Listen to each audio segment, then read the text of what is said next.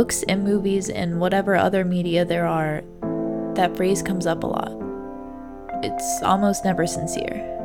When someone says, You clever girl, what they're often actually saying is, You should not be here, or It's cute that you finally figured out my evil plot, and I'm a little excited you did because now I get to kill you for it.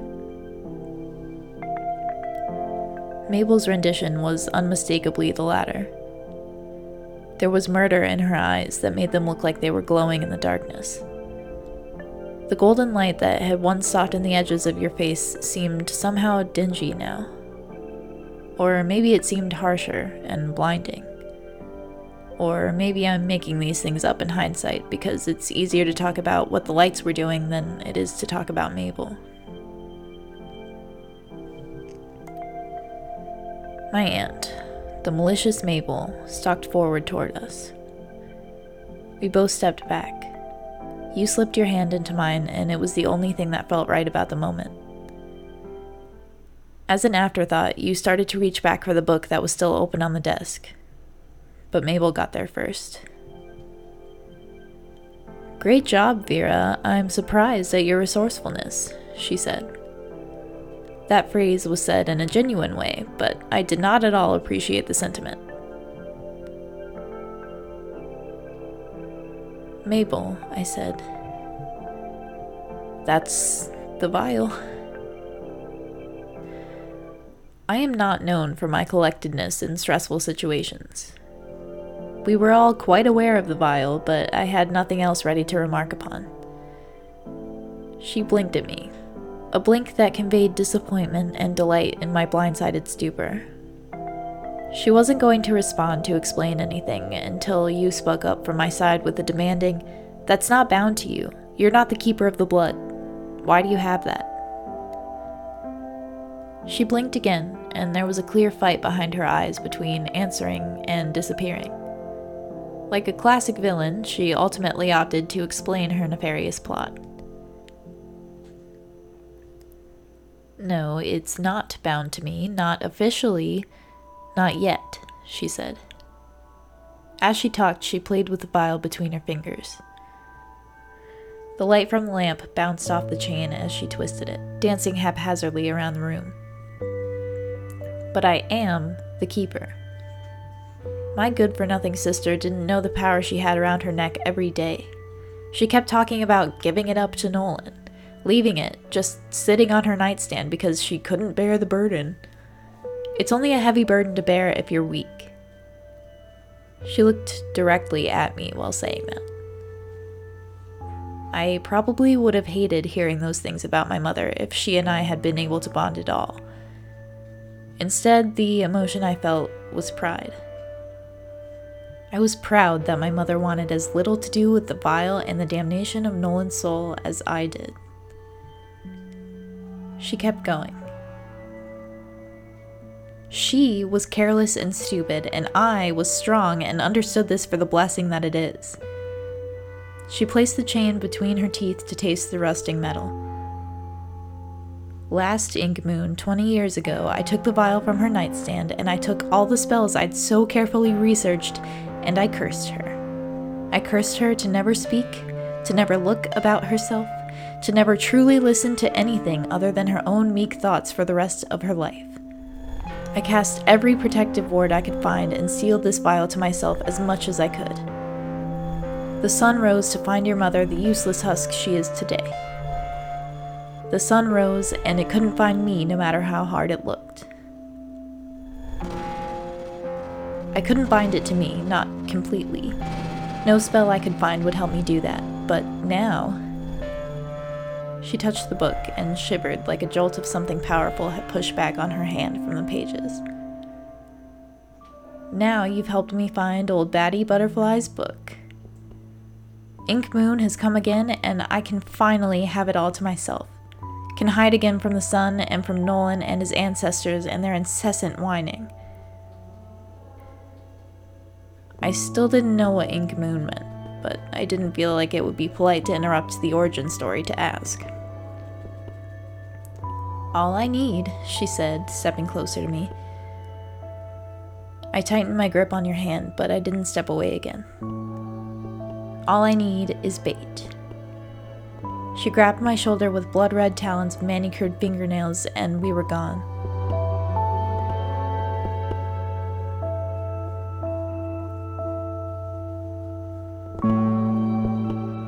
Teleporting, represented in sci fi everywhere sci fi is represented, is supposed to be a fun and efficient way to travel. Teleporting in real life is extremely painful. Your every atom separates in splitting, searing waves. Upon impact at your destination, they still feel disgruntled and confused as to where they're supposed to be. It feels like bullet ants biting you from the inside, but you can't blame them for the pain because they're just reacting rationally to the presented stimulus. Mabel had somehow managed to get me to the middle of a room, holding a spellbook open to the page we'd left it on at the rooster.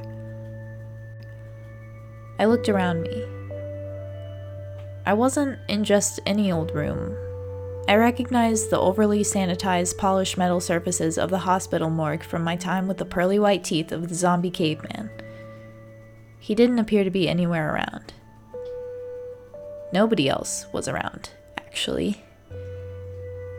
It felt like the eerie static moment before a hurricane. Not the eye and not the aftermath of the hurricane, just before. Where it's sprinkling, but you look at each drop carefully, knowing it's about to get a lot rougher. I looked back down at the book. The symbols there still baffled me, but I didn't have time to be both frustrated and scared, so I just clung to scared. I wondered where Mabel was. I wondered where you were. I wondered why my neck felt so heavy. I felt something scratching my throat, and I looked as well as I could manage to see why that was. The bile. The bile hung around my neck, like a guillotine blade to an aristocrat in the Reign of Terror. I looked at the rusted chain and I felt the full weight of it, heavy and powerful and biting into my skin with no chance of letting go. I I don't even think I considered taking it off. It felt glorious. Like I was invincible. Mabel had said it protected the keeper from harm. Would it recognize me as the keeper? Would it protect me? I remembered the knives I'd taken from the chest in the attic. I kept one in my back pocket. I took it out from its denim sheath and stood there in the middle of the morgue with a book in my left hand and a knife in my right. Nobody came.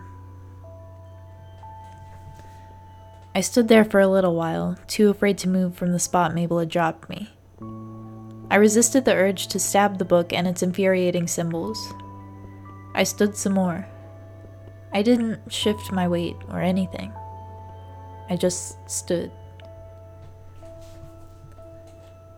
I did not fight the urge to cut the bile off my neck. I could have just lifted it, sure, but slicing through the chain with my mother's knife was fulfilling in a way I couldn't describe. Plus, I had a knife and nothing to use it on. I caught the broken necklace in the open spine of the book.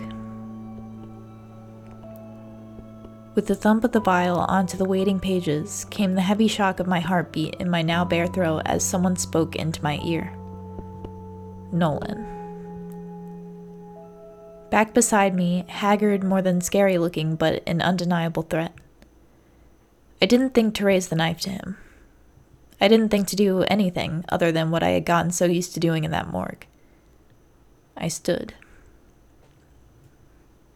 I just stood.